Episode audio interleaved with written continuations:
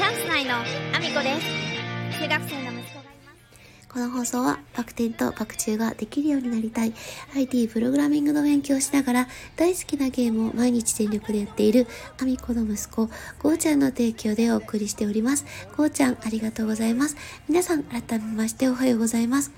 岐阜県出身、岐阜県在住、ダンサー、スーツアクター、ケントモリプロデュース、現役主婦3人組ユニット、チャンス内のアミコです。本日もアミコさんのおつむの中身をただ漏れさせていきたいと思います。よろしくお願いします。本題に入る前にお知らせをさせてください。3月3日日曜日、岐阜県にあります各務原市というところで、貞奴芸術祭が開催されます。貞奴とは川上貞奴さん。日本で初めての女優さんになります。晩年は各務原市でお過ごしになられたこともあって、えー、ゆかりの地として今回生誕150周年記念の映画が制作されました。えー、私はスタッフ、そして出演者として関わらせていただいております。3月3日の貞奴芸術祭で初上映されます。ぜひご覧いただきたいです。お待ちしております。そんなこんなで本題の方に移らせていただきたいと思います。えー、本日はですね、すっごくすっごく小さいお話をしようかなと思ってます。えー、私はですね、非常に寒がりというか、まあ、寒がりになってったというのが正確な表現かもしれないですね。えー、バセドウ病とか橋本病を通じて寒がりになりましてでその寒がりのせいなのかわからないです。なんですけども私あの普段家の中で生活する時にあのあちこちに電気ストーブを持ち歩いて電気ストーブの前で生活してるんです。あの家のねあの暖房を使うのがあまり好きではなくてもともとはあのガスファンヒーターを使ってたんですけどガスファンヒーターがですねあまりにも高くて我が家たまたまですねガスがあの都市ガスじゃなくってプロパンなんですよ。でその我が家を建てた翌年に都市ガスが目の前を通るという形だったので非常に惜しかったんですけどそのせいでプロパンなんですよ。なのでそれをねガスファンヒーター使っちゃうと、まあ、べらぼうに高いわけですよ。都市ガスと、えー、プロパンっていうとプロパンはものすごく高くなっちゃうのでもう使えないんですよね。使わないようにしてるんです。であの寒い日はねエアコンも併用して使う時もあるんですけど私基本的にエアコンは全く使わないタイプなので本当に寒い時だけあのどうしてもねあの電気ストーブで足りないっていう時だけあの使ってそれ以外はもう電気ストーブだけであの過ごしてるんですね。でその電気ストーブなんですけども息子が確か小学校1年生かな2年生ぐらいの時にあの買ったストーブがですねあのわずか数日で息子がですねランドセルをぶち当てましてあのノブを壊しちゃったんですね。であのノブであの電気ストーブってワット数で切り替えであのなんかーター1本のバージョンとか2本のバージョンとかあの、まあ、強弱切り替えれるものだと思うんですけどその切り替えが息子がノブを壊したことでできなくなっちゃってで私あのお手製で手作りで100均で買ってきたノブを強引にくっつけてずっと使ってたんですね。でそれがどのくらいから？2年生ぐらいからだから3456123 7年間それをその使い続けたんですけどとうとうのあのノブをあの100均のものでね代用していたのもの使えなくなってしまってえっ、ー、と今年になって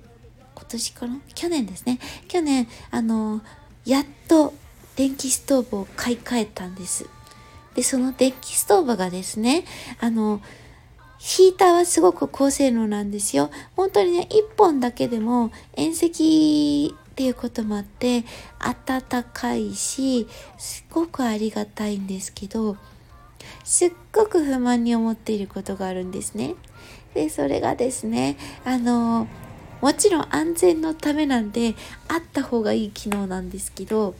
えっ、ー、とちょっとそばを通り過ぎるとすぐにあの自動的にオフになるようになってるんです。で私ね本当に電気ストーブだけのそばにいるのでキッチンにいる間も電気ストーブのそばにずっといるしどこに行っても電気ストーブをわざと延長コードにつないであちこちに持ち歩くのでそのねえそばにずっといるわけですよ。でどうしてもちょっとそばを通過してしまうことが出てくるわけです。でもう一日に何回も何回もあのその電源がオフになってしまうの。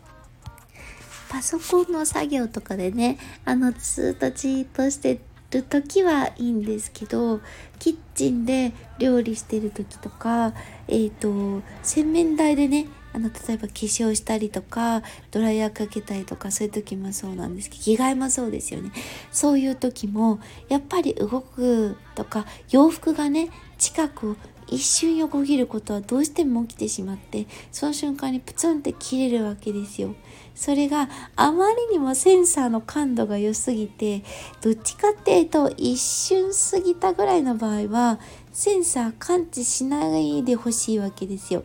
どっちかっていうと,、えーと、ずっとその電気ストーブにあの布がかかるとかあとはあのしばらく、えーとすぐねそばにいすぎてでそれで止まるならわかるんですけど一瞬ちょっと通過しただけで切れちゃったらそれはもうもう私はもどかしいわけでしてであのそのね製品にねなんか文句を言うっていうよりも私自身がふと思ったことで家電製品、まあ、家電製品だけじゃないかもしれないんですけど、商品ってその人々の要望を聞いたりとか、安全面を考慮するとか、いろいろそのま、考えて考えて作られることで逆に不便になってしまったりそうじゃないって思うものがやっぱりあったりするんだなと。でこれはねあの製品を作った方々が悪いわけではなく私がねそれに沿った使い方をできてないので、まあ、私がもうそもそも悪いし購入してるのは私なんだから、まあ、我慢して使いなさいよって話なんですけどこれってなかなか自分の相性に合う製品に巡り合うのって難しかったりしませんかっていうお話をしたかったんだけなんです。もうたったのそれだけは言いたいがために今日はちょっとそんなお話をさせていただいて、まあ、たまにね、お客さんからも、この製品の、あの、ここがこういう風にしたいんだけどっていう風になんか、あのお客様がね使い方がわからなくて持ってみた時にああそれはお客さん説明書を見るとできないように設計されてますねっていうことがやっぱりあるんですよね。で購入する時に全部あの確認しきれることではないから後からそういうのってやっぱどうしてもねあの全部100%満足のいく製品っていうのはなかなかないよねって思って今日はちょっとそんなお話をさせていただきました。あのもしね100%満足するような製品で一生壊れないってことになった場合ですよ。それってあの商品買う時ってサブスクみたいに買ったらいいんですかね？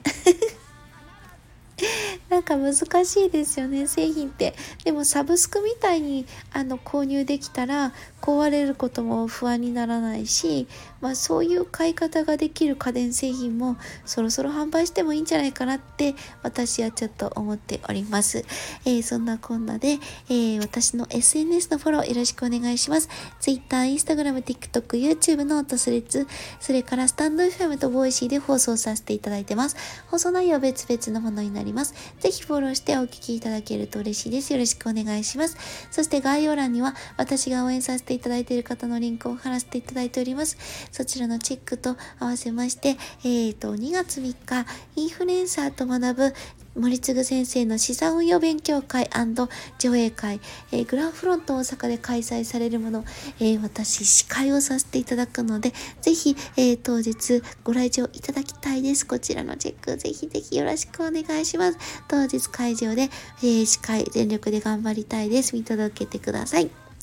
それから、スタンド FM、アミコの積むスポンサーになれる権利ベースで販売ページ作らせていただいております。ぜひ私の応援をよろしくお願いします。そして、現在1414万回再生、西野さんの伝説の近代スピーチを超える、アラファーアミコさんがマッサージを受けているだけの動画のリンク貼らせていただいております。そして、ケントマリプロデュース、現役主婦3人組ユニット、チャンス内の楽曲、AAO も、ケントさんのチャンネルでご覧いただくことができるようになってますので、合わせてご覧いただきたいです。よろしくお願いします。そんなこんなで、今日も一日ご安全にいってらっしゃい。中学生の息子がいます夢に向かって奮闘中